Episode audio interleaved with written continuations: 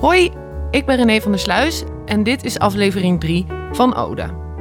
In deze aflevering hoor je fragmenten uit de eerste ode die ik zelf opnam tijdens het pensioensfeest van de directeur van een grote organisatie uit Groningen. Dit was de allereerste keer dat iemand anders dan Martin een podcast opnam namens Ode. In aflevering 1 en 2 vertelde Martin zelf al over het ontstaan van Ode en de manier waarop hij Kees de Koning benaderde voor hulp. Tweeënhalve week nadat het idee was ontstaan, schoof hij aan bij Kees in Amsterdam. Ehm, want ja. Oké, where you go from here? Ja, kijk, op dit punt is eigenlijk voor mij alle hulp, advies eh, vanuit jouw kant welkom.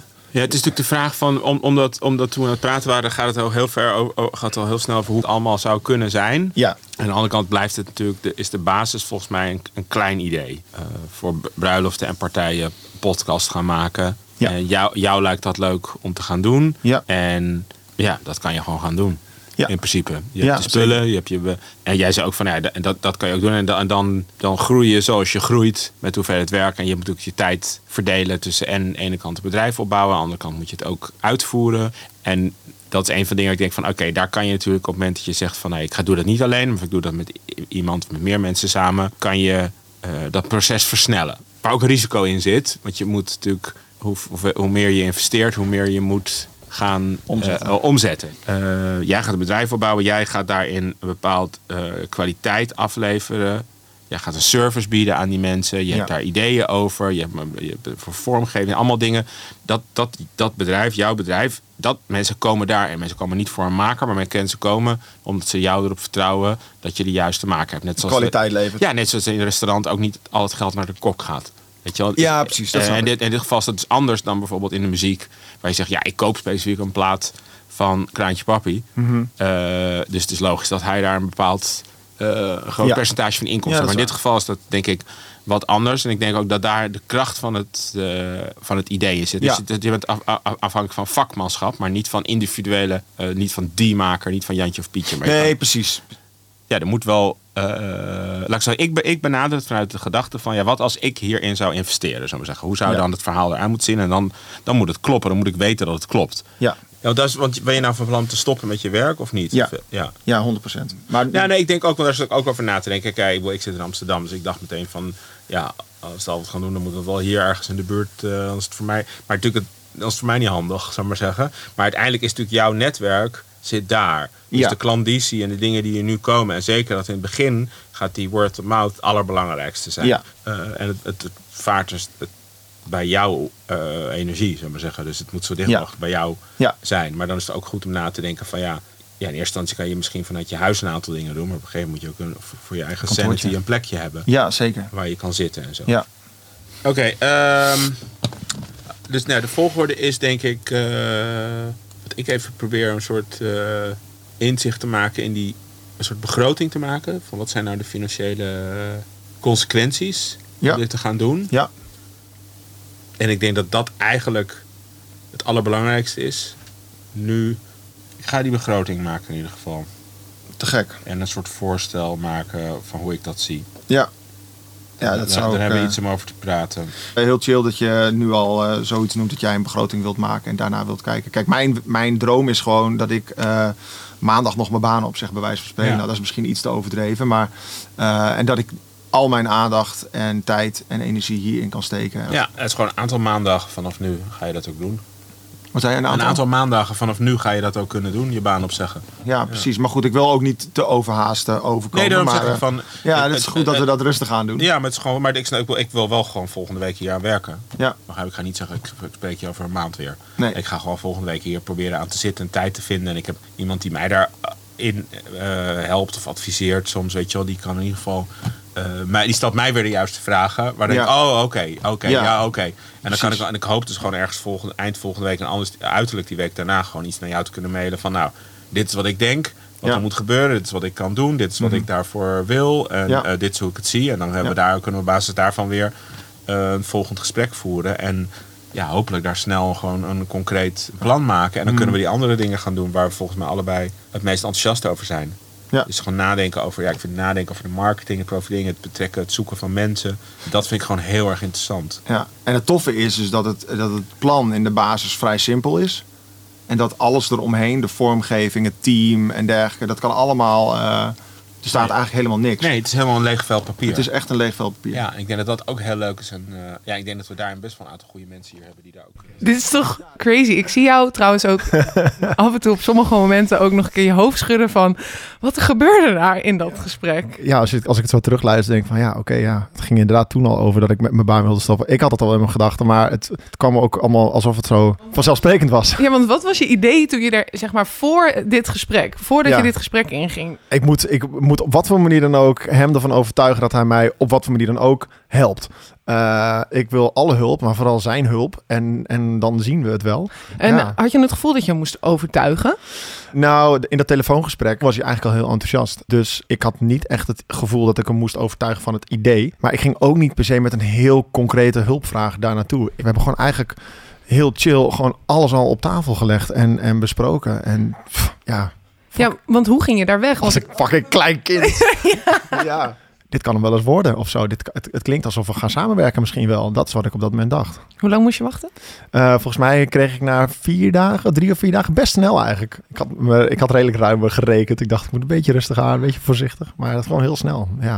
Want we hoorden het net al even in het gesprek. Je had het niet alleen over jezelf, maar ook over andere mensen die je erbij wou betrekken. Had je een eisenlijst hoe je aan die mensen moest komen? Nee, helemaal niet. Nee, ik dacht al heel snel, volgens mij gaat het er gewoon om dat je sociaal bent, geïnteresseerd, gastvrij. En ja, vooral die intrinsieke motivatie om meer te weten van iemand, dat hebben volgens mij heel veel mensen. Daar ben ik echt niet uniek in. Dus ik dacht, ik moet dat soort mensen vinden. En hoe heb je ze gevonden? Op eh, LinkedIn heb ik een oproepje gedaan. Ja, want ik had volgens mij vrij cryptisch erop gezet. Toch niet Ja. eens zo heel gewoon gevraagd van... hey, ken je mensen die dit doen? Precies, ben Tag jij ze. presentator, moderator, dagvoorzitter, eh, podcastmaker? Ik ben met iets bezig. Dat, dat was een beetje de strekking van het verhaal. En ik wil graag wat input van andere ZZP'ers om te kijken of ze Ja. me verder kunnen helpen. Ja, dat was het idee inderdaad. Ik weet nog dat wij elkaar ontmoeten. Ik had je aan post op, op LinkedIn gezien. En ehm, ik dacht, ja, dit, dit klinkt leuk, interessant. Ik wil hier ook wel eens over kletsen. Ik ben eh, ook ZZP'er, nog niet, nog niet zo heel erg lang. Dus ik dacht, interessant. Gewoon even kijken wat voor project hij aan het doen is. Dus wij hadden een afspraak gemaakt. Oké, dan gaan we even koffie drinken, gezellig. Ik ben dan en dan in Groningen en dan gaan we... Nou, prima. Dus ik had helemaal een vragenlijst opgesteld nou, voor jou. Oh ja? Ja, omdat ik gewoon, ik dacht, ik moet even een hele interessante vraag stellen. Van wat is je winstoogmerk en wat, hoe gaan we Oh, dit en dat.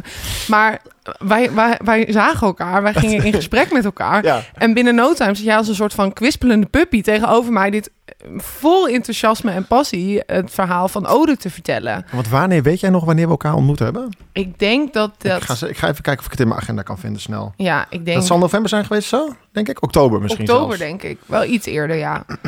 ja, want ik ging ook, eh, zeg maar, even vanuit mijn perspectief als eh, echt volledig buiten. Jij zat er ook wel bij als een, met, als een kwispelende puppy, Ja, toch? precies. Want dat Ja. wou ik zeggen. Ik ging ook gewoon helemaal aan. Ik dacht echt...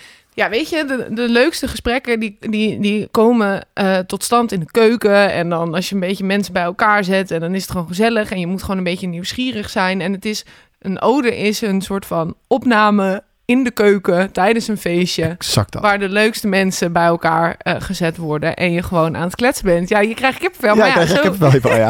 maar het is echt zo. Zo Waarom simpel is het. Ja, omdat... Nee, omdat het gewoon zo... Het, het, iedereen kent dat feestje waar je eh goede, goede gesprekken met elkaar hebt. En als je dus mensen hebt zoals jij en alle andere ZZP'ers die dus nu zijn aangehaakt, die kunnen dat gewoon faciliteren. Die, die zorgen ervoor dat zulke gesprekken ontstaan. En het, ja, nou daar krijg ik de skippenvel van. Omdat het gewoon zo vet is. Ja, mooi hè? ja, op een gegeven moment.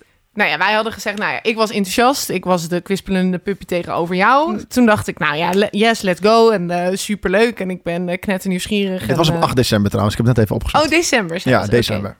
Ik weet nog dat wij met twee andere hele lieve dames nog een keer een proefopname hebben gedaan. Weet je dat nog? Ja, in januari. Ja, zeker. Eh, en was met Annemarie en Sarah. ja, met Annemarie Ja. en Sarah. En jij zei, we gaan gewoon een keer oefenen. En dan eh, leren jullie de apparatuur ook een beetje kennen. Eh, dus laten we gewoon wat gaan opnemen. Ja. En zodra we de koptelefoon opzetten, jij op record drukte en we gewoon maar gingen kletsen, was het gewoon aan. Het Ja. gesprek was aan. Ja, maar dat is waarom zoveel mensen podcast maken. Omdat het gewoon leuk is om te praten en om- het vast te leggen. En met die wetenschap ga je anders praten. Ja, het, het heeft gewoon iets magisch, vind ik. Want opeens kon ik verhalen vertellen. Nou ja, toen kwam er dus een aanvraag binnen. Ja, en Van- ik zou toen niet in Nederland zijn. en jij was, niet in Nederland. Nee, Ja, dus toen heb ik jou gebeld. Ik weet niet meer hoe dat precies ging. En, en dat heb ik ook tegen, tegen Joost, zeg maar, die opdrachtgever, gezegd. Van, nou, ik kan niet. Ik heb een groepje mensen. Geen van hun heeft nog eerder een podcast gemaakt. Of in ieder geval geen ode. Ehm, maar ik ben ervan overtuigd dat zij dit allemaal op hun eigen manier eh, goed kunnen. En toen zei hij, oké, klinkt goed. ja, toen heb jij ons ehm, aan elkaar gekoppeld. En eh, voor jou was het ook natuurlijk de eerste keer dat jij eh, het ehm, overgaf aan een ander. Ja, zeker. Dus toen werden we aan elkaar gekoppeld, Joost en ik. Ja, En toen gingen we kletsen. En toen kon ik al een beetje een soort van tekening gaan maken. Een soort van lijnen gaan, gaan leggen voor een ode. Je zit me zo Oh, lang ja, ja ik vind het gewoon een fantastische metafoor. Zo gewoon een tekening maken. Eerst de lijntjes en dan Ja. op een gegeven moment inkleuren. Maar in die end zijn het de mensen die bij jou aan tafel komen... die achter die microfoon gaan zitten, die kleuren het in, hè? Ja, nee, zeker. Die kleuren hem in. Ja. Maar goed, we gaan Ja. heel even terug naar het verhaal. Want eh, ehm, ik zou dus die ode doen. Ik zou dat alleen doen totdat jij mij appte. Want jouw plannen werden een beetje gewijzigd, Ja, toch? ja, ja, ja. Ik, zou, eh, ik zou naar het buitenland, maar dat ging niet door. En eh, toen dacht ik, ah, misschien is het wel leuk dat ik meega. Ja, en ik, ik vond het wel fijn dat je erbij was. Want je voelt toch als... ehm, weet je, ook al ben je in inderdaad wat we, waar we het allebei over eens zijn... is dat je inwisselbaar bent als, eh, als, als soort van tafelheer of tafeldame... ehm, is het wel jouw baby, weet je wel, Ode. Zeker. Ja. Dus je wil, tenminste wat ik had... je wil toch ehm, dat Ode-sausje er heel graag overheen gooien... maar wat is het odesausje dan? Precies, maar, want zodra, nee, maar ja, zodra ik dus aan tafel zat, ehm, die avond, ehm, heb ik echt een hele leuke avond gehad. En was ik dus eigenlijk niet meer echt bezig met het odesausje, want dat ontstond gewoon vanzelf. Het een goed gesprek aan tafel hebben met... Het eh, odesausje ben jij niet, dat zijn de mensen. Precies. Ja. En dat, dat was het besef pas toen ik aan tafel zat met al die leuke mensen om mij heen. Oké, laten we nog heel even teruggaan. Want ehm, nou, de dag kwam dat wij dan samen die, die kant op gingen. En ehm, ik wil even jouw kant van, van, van die ehm, middag slash avond hebben. Nou ja, wij kwamen daar eigenlijk veel te vroeg. Dus dat, dat duurde heel lang, weet ik nog. En op een gegeven moment eh, ja, kwam er het moment dat je de, de eerste mensen aan tafel had. Ja, en ik stond daar gewoon als een, als een vader die zijn kind voor het eerst naar de basisschool brengt of zo. Het, ik was gewoon echt vervuld van trots. Want wat er namelijk gebeurde is dat ehm, ik had tot aan, tot aan daar, ik was de enige die dit had gedaan. En ik was er echt van overtuigd dat de mensen die ik, eh, eh, zeg maar, dat groepje mensen dat ik eh, had verzameld, om het even zo te noemen. Ik dacht echt, deze mensen hebben allemaal de energie om dit net zo goed te faciliteren als dat ik dat eh, met op dat moment ook mijn hele prille ervaring. Want ik had natuurlijk ook pas in juli vorig jaar voor het eerst een podcast opgenomen. Dat al die mensen dat ook kunnen. En dat is precies wat er gebeurde. Jij, je drukte op opnemen. En, en ik zag iedereen in no time stralen. En iedereen was met elkaar in gesprek. Dat is wat je wil. En, en dat was gesprek 1. En toen kwam gesprek 2. Gebeurde hetzelfde. Dit was, het was gewoon echt precies zoals ik hoopte dat het zou, eh, zou gebeuren. En dat gebeurde. Nou ja, op het feest kreeg ik een wisselend aantal mensen aan, eh, aan tafel. En ehm, hoe leuk is het om de avond dan af te sluiten met de man waar het om draait. Maar ik had niet alleen Jos aan tafel, ik had ook zijn twee zoons aan tafel. En daar hebben we een fragmentje van, dus dat is wel even leuk om naar te, te luisteren. Ik heb net al helemaal mensen die hier aan tafel kwamen, die zeiden... nou, ik heb Jos nog nooit zien dansen. Nee, hij heeft gedanst, hij heeft Eh, gezongen. gezongen inderdaad. Ja. Heel goed. Hallo heren, hoe gaat het? Hallo. Goed. Ja? Ja, dit zijn eh, twee hele trotse mensen die tegenover mij zitten, volgens mij. Zeker. ja. Zeiden zij in koor. Even van hem, want we hebben natuurlijk geen beeld bij deze podcast. Dus wie, eh, wie heb ik tegenover mij zitten? Ik ben Joost, ik ben eh, Jos zijn oudste zoon. Nee, ik ben Hein, ik ben uh, Jos' jongste zoon. Hey, en jullie hebben je vader eh, vandaag eh, de hele dag mee mogen maken. Hoe was het? Eh, ja, heel erg leuk om hem zo te zien. Ik heb, ik heb ook een kant van Jos gezien die ik niet, niet, niet eerder heb gezien. Helemaal los, helemaal dansen, super blij, helemaal in zijn element. Hij eh, genoot ook van alle aandacht, dat kon ik sowieso zien, en van alle waardering. Dus dat is alleen maar goed om te zien. Ja, mooi. Ja. En voor jou? Ja, hetzelfde. Het is ehm, heel mooi om te zien hoe andere mensen hem toespreken en daar ehm, Jos echt in het zonnetje zetten. Ehm, en het is heel mooi om te zien dat er waardering is voor wat je vader doet en heeft gedaan. Dat, dat blijkt ook vanavond tijdens het personeelsfeest. Hij is echt in het zonnetje gezet en dat, eh, dat verdient hij ook. Het is een hele belangrijke dag voor hem. Hè. Hij heeft zich altijd volledig toegewijd aan zijn werk. En eh, dat komt in zekere zin vanavond tot, tot zijn einde. Dus dat moet goed worden gevierd en worden afgesloten. En dat is ook echt wel wat gebeurd vanavond. Dus dat is heel mooi om te zien. We hebben elkaar al even kort van tevoren gesproken.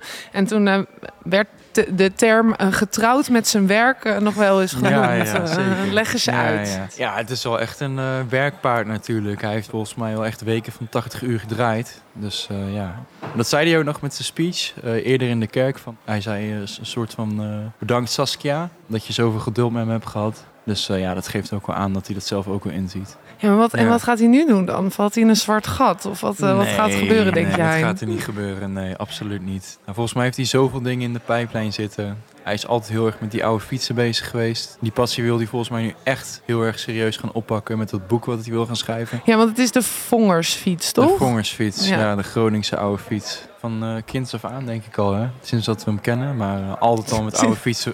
ja, Sinds we hem kennen. we hem kennen.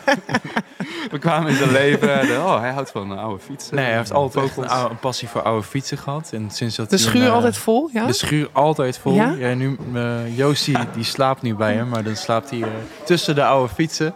Is dat zo? Geen, Ja, dubbel, geen dubbel eh, bed, maar eh, wel heel veel oude fietsen. Ja, ik denk dat hij dat zelf niet zo als een probleem ziet. Misschien dat hij het zelfs wel ziet als een... eh, een Mooie een- aankleding. Ja, een, een groot goed dat wij tussen de vongersfietsen mogen slapen. Maar eh, ja, dat, dat geeft wel aan hoe hij daarmee eh, mee bezig is. Nou, ik heb, eh, ik heb eh, jullie vader eh, mogen kennen eh, via heel veel verschillende mensen. Maar het is mooi om te zien dat, eh, dat hij zo eh, eh, nou ja, op deze manier afscheid mag nemen. En daar wil ik jullie ook heel erg voor bedanken natuurlijk. Nu ga je met hem spreken, toch? Ja, ik zou misschien nog wel een paar dingen met hem willen bespreken. Zullen Ja, we er anders gewoon bijhalen? Ja, Ja, dat is goed. je moet, eh, je moet praten. Dat kan je goed. Nou, da- daar zit hij dan. De man waar het allemaal om ging vandaag. Hoe gaat het met je? Nou, ik ben mijn, eh, ben mijn bril kwijt. Dus dat is eigenlijk Dat is een, teken van een goed feestje. ja, precies. Zo kun je het ook eh, definiëren. Ja. Dus dat geeft een beetje een ongemakkelijk gevoel. Maar verder was het natuurlijk een fantastische avond. Mag ik wat vragen? Je was vanmiddag, was je tijdens je speech, op een bepaald punt was je een beetje emotioneel. Ja. Wat was de emotie? Waarom was je emotioneel? Ik kan niet helemaal precies meer herinneren bij welk moment het was. Ik heb het- Tijdens jouw eigen toespraak. Ja, eh, maar ik kan niet helemaal precies meer terughalen. Ik heb in ieder geval toen ik het over Saskia had, was ik eventjes... eh, ik heb, was best wel... Ik heb de afgelopen twee jaar heel veel... eh, eigenlijk 7 x 24 uur bereikbaar. En dat heeft wel impact gehad op ons samen zijn. En ook al vakanties bedorven. En ik dacht van ja, ik moet dat toch gewoon even zeggen. Ja, ik, ehm, ik, ik, moet, ik moet nog even nadenken over wat jouw zoons net tegen mij zeiden. Wat zeiden die, ze dan? die zeiden dat zij een hele andere kant van jou hadden gezien vandaag. Oh ja, wat dan? Wat heb je vandaag als een echte entertainer geprofileerd. Ah, ja? Oké. hè? Wij kennen Jos de vader, Ja. wij weten een beetje van Jos de manager. Maar vandaag hebben we de Jos eh, de, de entertainer. Ja, de eh, entertainer, oké. ja. Nee, maar dat heb ik eigenlijk altijd al gedaan. Ik kan eigenlijk best wel aardig zingen. En het is ook... eh, Ik, zie, ik zie je twee zoons heel erg naar elkaar kijken. Wat Ja, gebeurt hier ja. aan de overkant Ben je van de dat zo serieus aan het vertellen? ik kan eigenlijk heel goed zingen. en, Ja, maar dat eh, is wel zo. Want ik heb dat wel Ja, vaak... dat, moet, ik- dat moeten andere mensen zeggen. Ja, dat weet ik wel. Maar dat is ik... een ode voor Jos van Jos. Ja. Nee, maar ik ben, dat weten jullie helemaal niet. Ik ben eerder een keer lid geweest van een koor. Die zoeken dus altijd... Ik moet man- zeggen, het, beg- het begon goed. Alleen er zaten toch wel wat valse noten bij. En, en ik denk dat we ook moeten zeggen dat eh, jouw vader ook in een koor heeft gezeten. Ja, en, die- dat hij in Ja, dat die koor is uitgezet verwijderd. omdat Ja. hij te hard zong. Ja, maar dat viel me heel erg mee, toch, vanavond? Of, eh, Nou, het was, was te doen voor één nummer. Ja, voor ik één bij nummer. dat ja. nummer, hè. Maar eh, ik, Nou, ik wil graag weten van, eh, van, van, van Jos waar hij nou het meeste naar uitkijkt de komende 15 jaar. Dit is toch een moment waarop je een soort van een trendbreuk kan plegen. Waar kijk je, wat ga je anders doen? Ja, weet je, dat is best een ingewikkelde vraag. Want het is natuurlijk een. eh, je kunt zeggen van nou ja, god, je stopt met werken en je gaat gewoon wat anders doen. Maar het is in de kern, hè, om het even ingewikkeld te zeggen, een existentiële transitie. Hè? En, ehm, en dan eh, naar een soort nieuw evenwicht tussen vrije tijd en leuke dingen doen. En ook nog een paar nuttige dingen. En dan, eh, ja, we gaan het zien. Ik heb nog wel na het eerste gesprek semi-zenuwachtig naar jou gekeken van... denk je dat hij het goed vond gaan? Maar goed, jij was daar, jij was gewoon bijna, je was gewoon aan het huilen. Laten we gewoon even eerlijk Ik heb, zijn. ja, ik heb een handje gelaten. Gewoon even een Zeker. Ik was, heel, ik was heel erg... eh, ja, het, het- dat, dat, eh, dat raakte me. Zeker. Maar goed, laten we ook even nuanceren dat ik heel makkelijk huil. Dus heel makkelijk van zijn stuk te brengen. ik ben vrij makkelijk geëmotioneerd. Ja, En toen dacht ik, oké, zit wel goed. het zit wel goed. Zit wel snor. Heb je nu nog veel aan Kees trouwens? Ja, ja, ja, ik spreek hem wel steeds wat minder. Omdat is ook gewoon dat in het begin was het natuurlijk een heel intensief traject. Ja, de, tuurlijk, de vanaf naamgeving, eh, gewoon nadenken over, over zoveel. Ja, dan heb je inderdaad dat lege vel papier en dan ga je, ga je het gewoon doen. En in die beginfase had ik hem, eh, sprak ik hem wel echt elke week. Het was voor mij heel spannend, maar ik kwam er dus later achter dat het voor Kees ook wel heel spannend was. Omdat hij ook niet eerder op deze manier iets is gestart met iemand. En ik rekende in het begin misschien wel veel meer op. op eh, ik, ik, was ik stelde me afhankelijker op naar Kees toe. En hij. Waarom? Omdat? Ja, dat weet ik eigenlijk niet zo goed. Omdat ik zoiets had van, hé, hey, ik heb dit nog nooit gedaan. Leer, leer het me, help me. Dus ik, ik kwam soms met hele simpele dingen, klopte ik dan bij hem aan. Terwijl hij zoiets had van, hé, hey, eh, hij had een veel, veel zelfstandiger beeld bij mij. Dus, dus dat, in het begin botste dat nog wel eens. Ehm, en, en dat is ook, dat vind ik heel leuk. Eh, Dat heeft mij er wel toe aangezet om nog wat zelfstandiger en gewoon zelf eh, meer nog de ondernemer te zijn. Ehm, dus dat, eh, dat heeft heel erg geholpen wel voor mijn mindset. Ja, want jullie hebben daarnaast natuurlijk ook, hij benoemde al, hij heeft ook iemand die hem adviseert in bepaalde dingen. Ik neem aan dat, dat, die, dat je ook wel andere mensen als adviesrol hebt ingeschakeld. Zeker, ja, ja, ja, Of, want- of Kees. Ja, dus ehm, we hebben zeker hulp gehad. En gelukkig had Kees eh, iemand bij wie hij wel vaak aanklopt voor dit soort dingen. Eh, Bas en, en zijn eh, collega's. Oscar heeft ook heel veel geholpen. Nou, een heleboel mensen daar. In die beginfase met het ja, er gewoon voor zorgen dat alles gewoon goed op papier staat. En ehm, eh, dat je overal aan denkt. Geen dingen vergeet. Want ja, Maar ik, had al helemaal geen idee Nee. wat ik aan het doen was. Waar Kees- jij met je Kees vragenlijstje heen kon. Om, Ja, zeker. ja. Nou, en niet eens zozeer alleen dat, maar ook vooral andersom. Denk hieraan. Zorg dat je dit goed geregeld hebt. Eh, weten jullie dit al? En, en dat was heel, eh, heel leerzaam. Ja. Ehm, dus ehm, Weer een soort van volgende stap in het traject geweest. dat, dat maakte het voor mij een stuk tastbaarder. Dat was nog voordat het Ode heette, wel. Dat zorgde ervoor dat het voor mij... Het, het voelde natuurlijk, elke stap in dit hele proces voelde al alsof het heel echt was. En, en die hulp heeft heel erg... ehm, ja, dat was gewoon heel fijn voor mij en ook voor Kees. En het leuke was dat Bas, die werd zo enthousiast van het idee. Die zei van, nou, ik, we, we willen jullie wel helpen. Als jullie hier dan een podcast komen maken voor een collega die binnenkort tien jaar in dienst is, dan kunnen we elkaar zo eh, een handje helpen. En dat was mijn eerste zakelijke ode eigenlijk. Daarvoor waren het vooral verjaardagen en bruiloften. En eh, ja, ze hebben toestemming gegeven dat we daar ook wat van mogen laten horen. Dus dat eh, gaan we in de volgende aflevering, denk ik, doen. Ja, we gaan in de volgende aflevering luisteren naar de volgende stap in het proces. Exact. Naar Ja, Ode toe. inderdaad. We gaan, eh, we gaan in de volgende aflevering inderdaad nog naar meer voorbeelden luisteren. Heel erg bedankt. Dit is alleen nog maar het begin. Dit is alleen nog maar het begin. Dit was aflevering 3 van Ode. Abonneer op ons in je favoriete podcast app of volg ons op social media.